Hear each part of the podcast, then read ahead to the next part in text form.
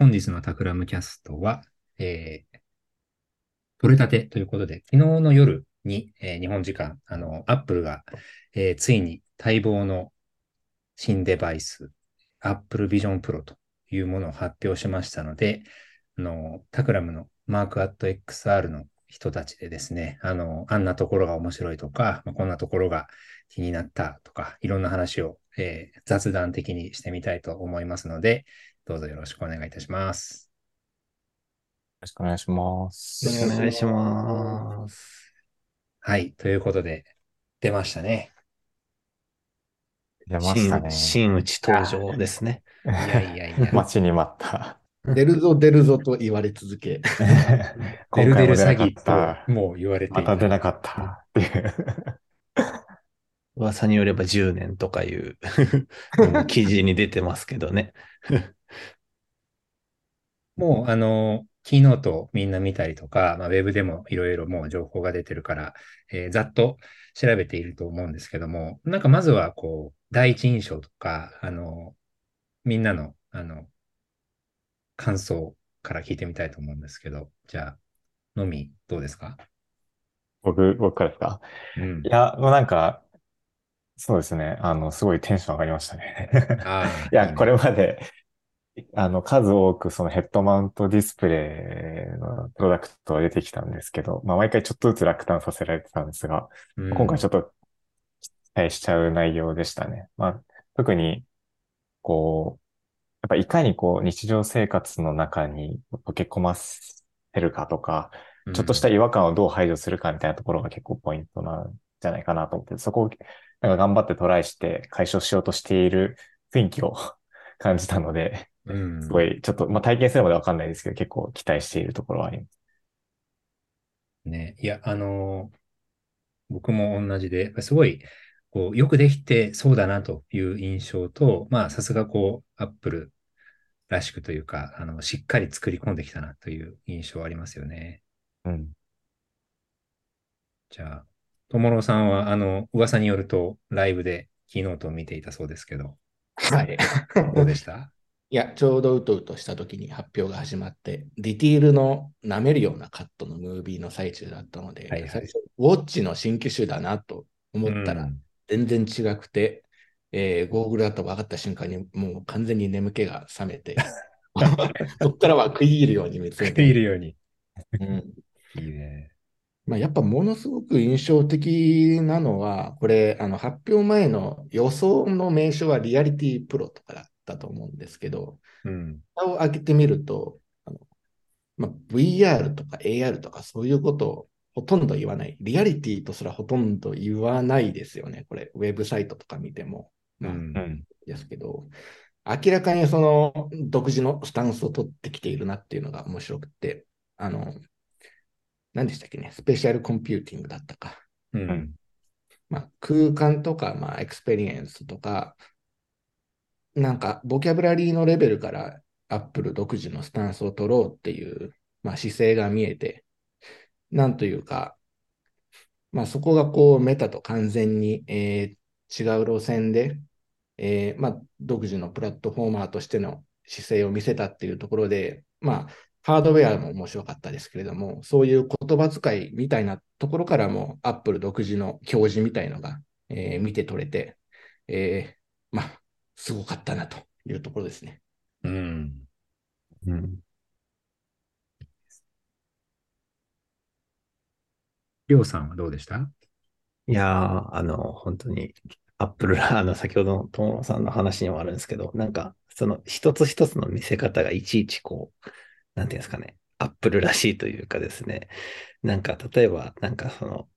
今回の、なんていうんですかね、あの、新しいこう文字のデザイン一つとっても、なんかこう、古く見えるような、なんか古く見えるんだけど、新しく見えるような、なんていうんですかね、あの、エッジのついた、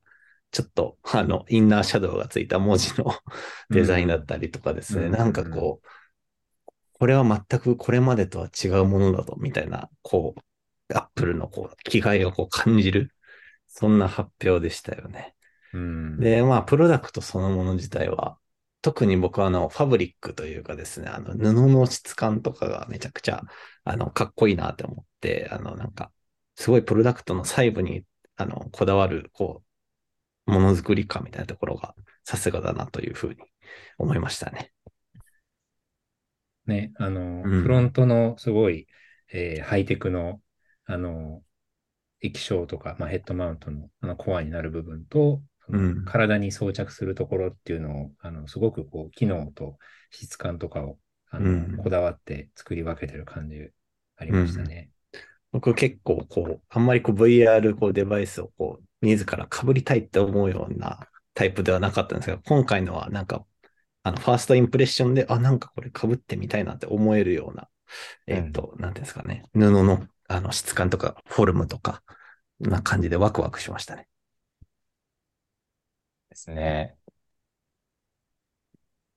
なんか、あの、まあ、いろんな、こう、発表があった。まあ、あと、WWDC っていうのは、あくまで、こう、開発者向けのカンファレンスっていうのがあって、えー、まあ、開発者に向けた、あの、発表っていう見方もあったと思うんですけど、まあ、いろいろ、こう、それぞれ気になったポイントがあるかなと思いつつ、えっと、まあ、僕が、あの、すごいファーストインプレッションで、あの、どうでもいいこと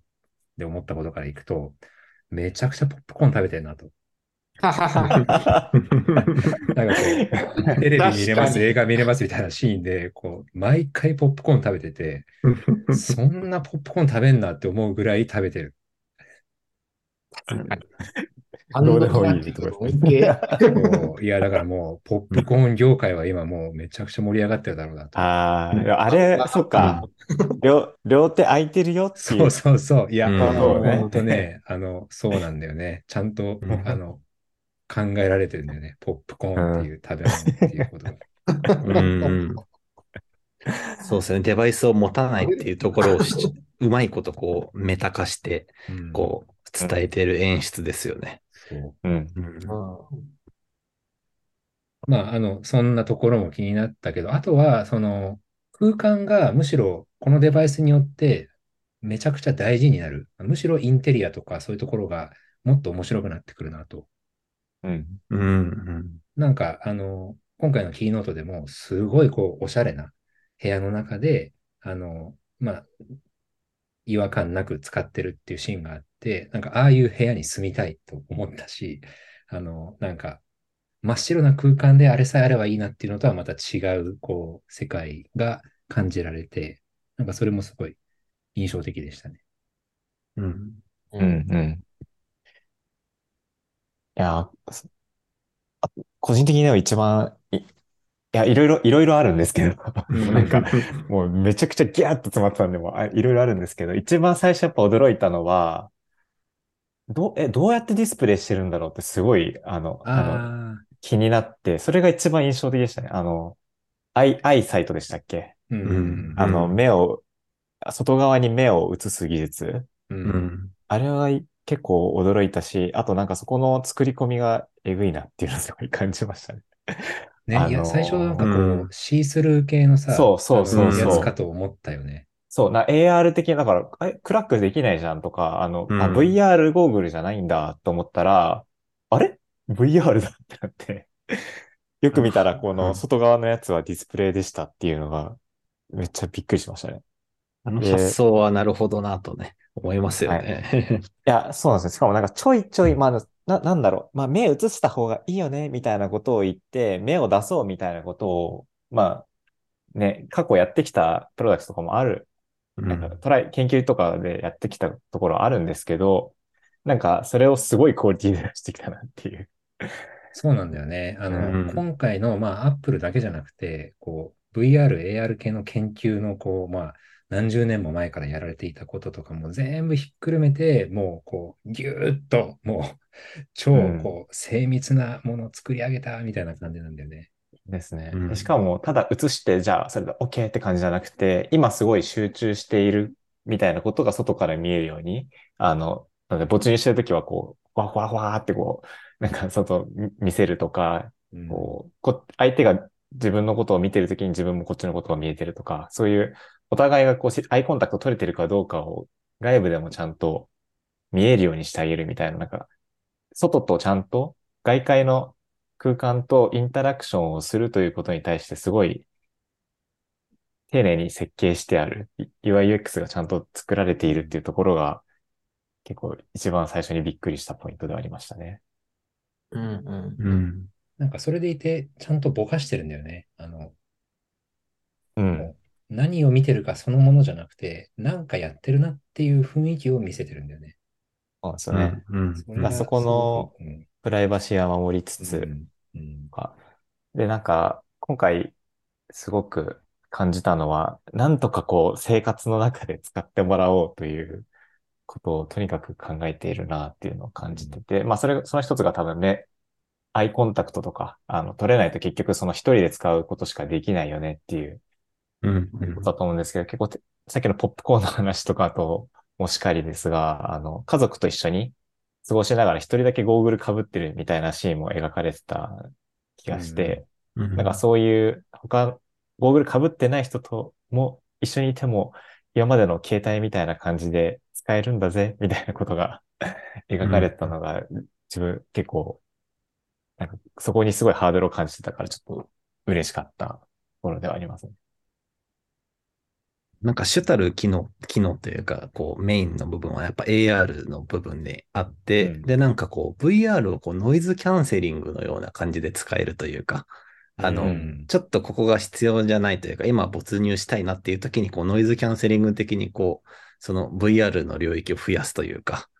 なんかそういう、なんか 100VR じゃなくて、こう、そこもなんか壁をこう自分でコントロールできるのは、なんかそれこそ生活に馴染ませやすい、いいインタラクションだなと思いましたね。そうですね。馴染ませ具合の調節、早くやりたいよね。あの、あの、ぐりぐり回したいですね。ぐりぐりぐり回したい。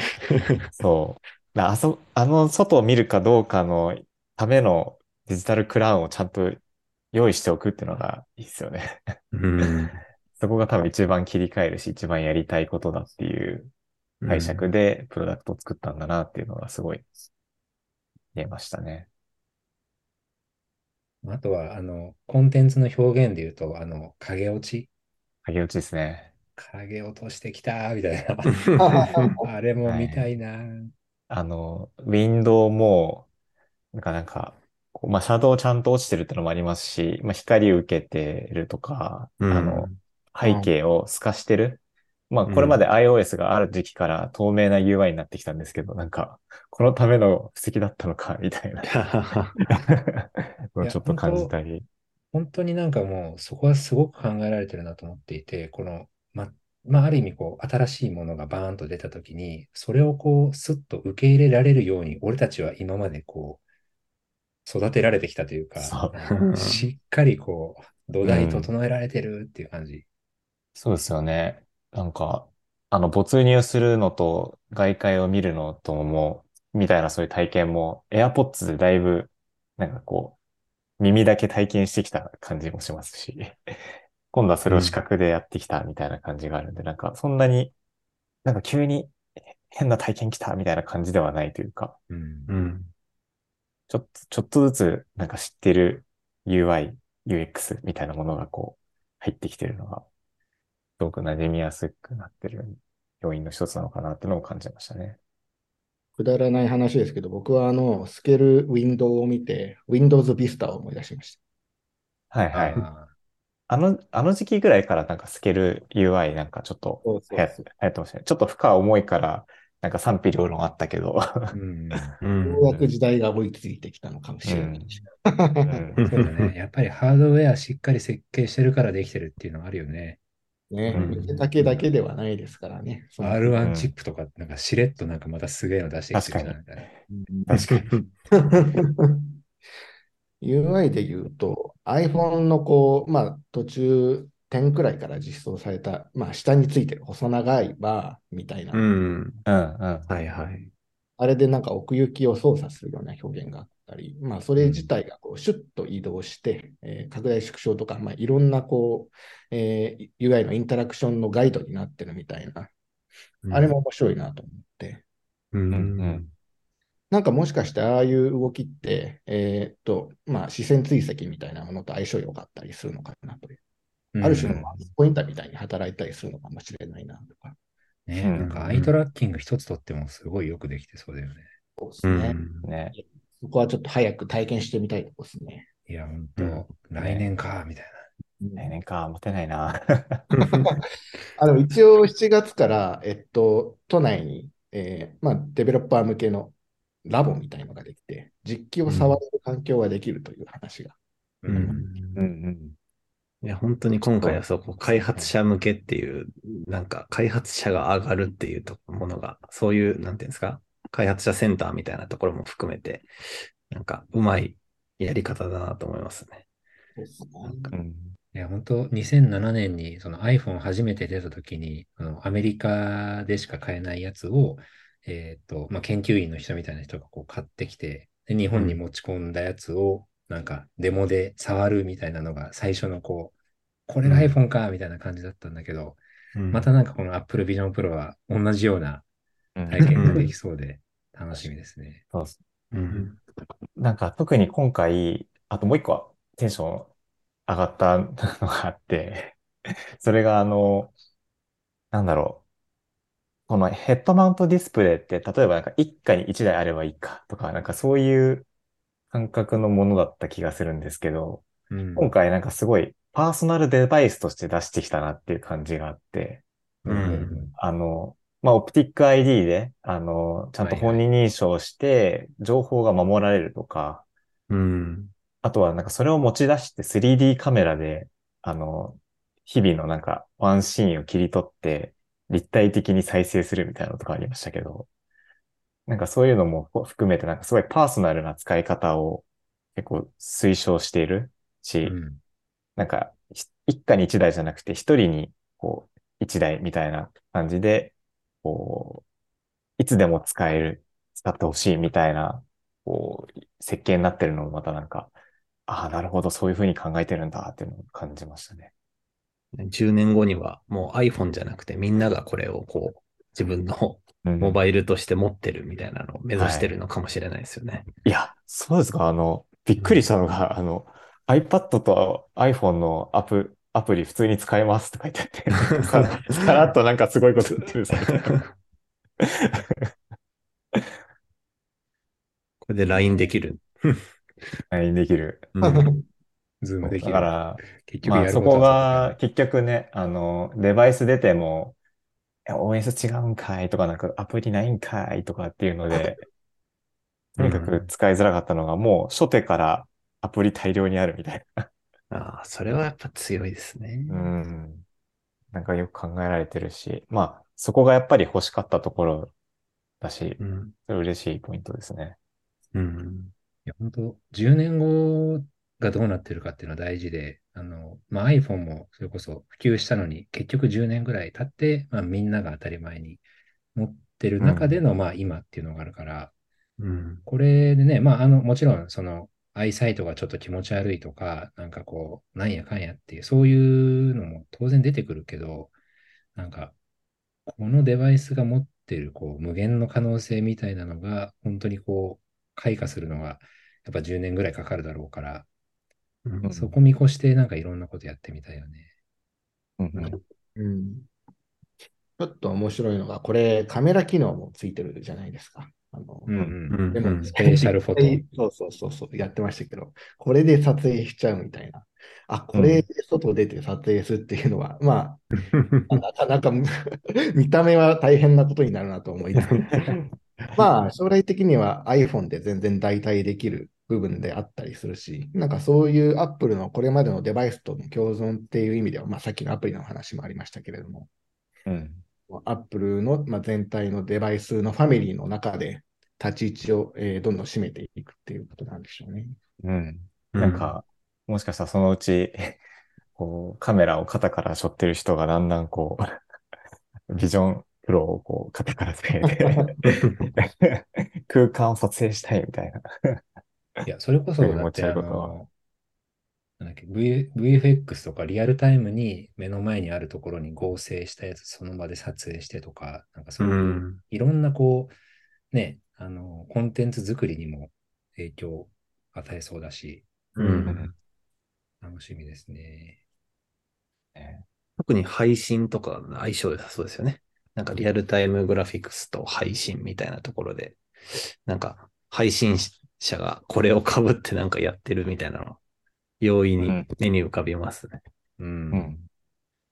あ、一個わかんなかったんですけど、うん、あれ、なんかあの、だ、 FaceTime でなんかいろんな人と話してたんですけど、あれ、あ、自分のなんか様子とかって配信できるんですかね？ああ、あれってペルソナが出てくるんですかね？あの、相手にはどう見えてるのかってそうそう。やっぱりあのペルソナ出るんですかね？うん。あの、もしかすると相手側も被ってて、えー、ペルソナ出てるっていうことなのか、どうなんでしょうね。そう、そこがちゃんとはっきりとは言われなかったから、どっちなんだろうと思って。確かにね。でもなんか、ペルソナっぽい感じはするね。うん。なんかそこが非対称だったらちょっと、それはそれで面白いですけどね。片っぽだけかすってるって。結構ハンドジェスチャーとかもしっかり撮って、FaceTime で配信できるって感じなのか。ですかね。ああ、すごいな。まあ、ジェスチャーってところだとちょっと感動したのは、この手のデバイスってマイノリティリポート的なこうことをやりがちじゃないですか。こう中間に手を挙げてシュッシュッみたいな。はいはい。かっこいいんですけれども、それは実はものすごく疲れるんだという。はい。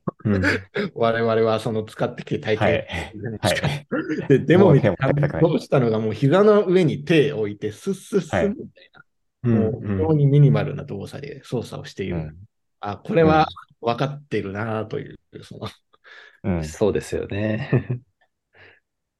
なんか腕を上げることによって、こう、二の腕プルプルしちゃうみたいな、こう、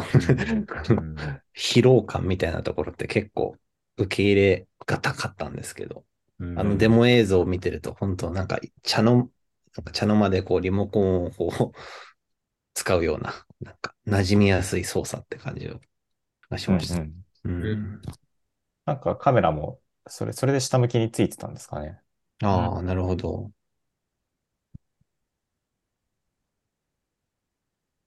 カメラ入られてるな。今回、ライダーもついてるし、デプスカメラもついてるし、で、内側に赤外線カメラもついてるしで、うん、えらいことになってますよね。そういうセンサーはもう恐ろしい数積んでるよね。もりもりですよね。そう考えると値段的には別に高くはないのかもしれない。いまあ、50万っていう値段も別にそんなに驚かないというか、まあ、それぐらいするんじゃないっていう。うん。うん、まあ、iPhone、iPhone3 台分ぐらいの。うん。うん。でもだってもともとそんな、あの、超安価なデバイスっていうよりは、あの、かなり、あの、高級機種っていうイメージだから、まあ、名前もそうだけどね。うん。うん。なんか、そんなに僕の値段は違和感なく。そう。うん、あとはなんか、やっぱ解解像度とか、ね、まあ、ラグ、ラグほほぼないって言ってた、言ってましたけど、実際ちょっと体感してみたいですよね。うん、いや、本当。こう、こんだけいろ偉そうに言ってるけどさ、はい。触って全然体験してないからさ。そう予想で全部し 全くわからんっていう。いや結局、なんか、いろいろ期待できると思って、いざ被ったら、解像度とラグで もうなんか結局そこがストレスで続かないみたいなことが何度も繰り返されてたんで、疲労感がどれぐらいあるのかっていうのは気になりますね。ですね。確かにね。うん。とか、あの、4K で見れるとか、あの、ね、ライトルーム開けるとか言ってたんですけど、あれすごい気になったのは、カラー、カラーとかちゃんとどれくらい正確に出てくるんだろうとか。そうですね。うん。そこは確かに言及がないですよね。色再現性どれくらいであるとか、うん、視野角についても確か言及なかったなかったですよね。うん。なんか、メガネがつけたまんまかぶれないっていうのは、目とレンズの距離非常に近いんだということなのかなと思いつつ、うん、なんか、もうみんな ICL なりレーシックなりしてくださいよ、そこは。もう、はい、一応なんか外付けのマグネット式のあのサイス製レンズがあるらしいから、うん、それそうらしいです。ね。アップルがあの今までもね、あの CD ドライブとかフラッシュとかそういう既存技術をいろいろ駆逐してきたけど、いよいよメガネを駆逐しに来たから。いや、この、この一年はレレーシックをしてくださいねの期間。眼科の先生、もう大興奮だ、ね。動決めない。プラス30万ぐらいかかりますね。確かに、手術代。あくつかそれで、あれなんですかね。半年ぐらいあるんですかね。貯金期間が。手術、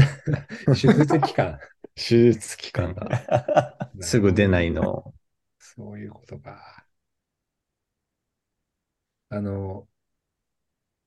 話がちょっと変わっちゃうな。コンテンツで言うと、あの、ディズニーはしっかり抑えるとこ抑えてきたっていう感じはあったね。うん。ですね。なんかのディズニーコンテンツの、あの、うんうん、えムービーのこう、なんかもう相性の良さ、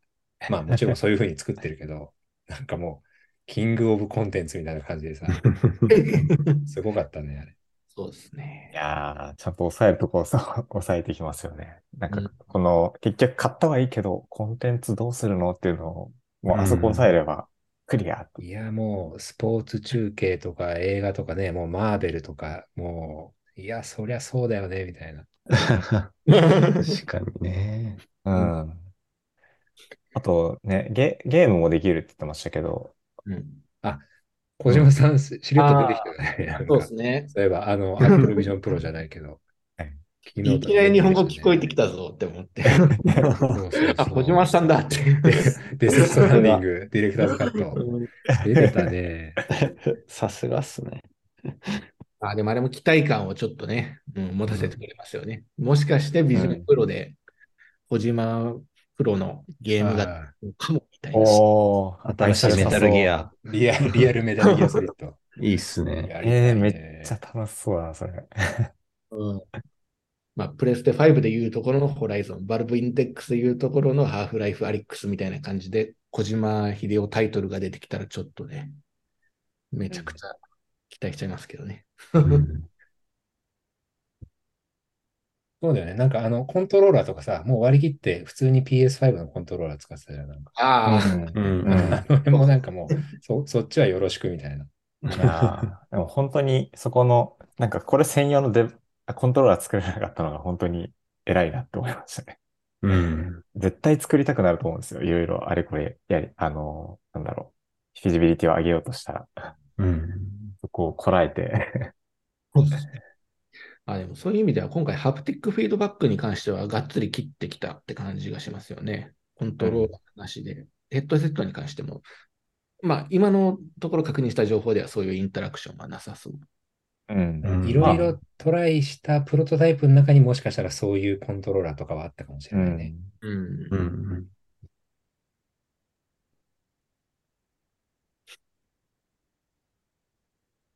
いや、なんか、まだ、キーノート動画とウェブぐらいしか見てないのに、こんだけこう盛り上がれるっていう、もうなんか、それだけでもう。いや、今回のは 久々にテンション上がりましたねいやとにかく、こう、まずは触って体験してみたいですね。そうですね。うん、うんいや、最近買い替えた自分の個人のパソコン、 Unity インストールしてなかったんですけど、慌てて入れ直しました。いや株価が上がったみたいですね、 Unity の株価が一夜にして。 Unity は嬉しいだろうね。うん。自分的にも嬉しい。開発しやすい。ああ、一方で、その、 Unreal代表されるような非常にリッチな描画の方向性の VR コンテンツっていうのは、基本的には性能が先行している Windows が、まあ、えー、基本的にはルックとしては、えー、Apple よりは上の状態っていうのはしばらく続くんだろうなとは思っていて、なんかそこはもしかすると分かれてくる部分ではあるのかもしれないっていうのはちょっとありますかね。まあ、それはそうだろうね。そうですね。うん。まあ、そこはもう十分アップルも分かってる感じはあるよね。うんうん。うん。まあ、すっかり影が薄くなってしまっている、あの、 Oculus Quest 3に関しても、ちょっと、ちょっとキャッチアップしていきたいところではあります。そうだね。まあなんか、うん。まあ、こう、比較するとね、まあいろいろ違いとかあるのあるんだろうけど、なんか、あの、まあ、勝負のこう、土俵が違うって感じはあるよね。オキュラス3とビジョンと。うん。うん。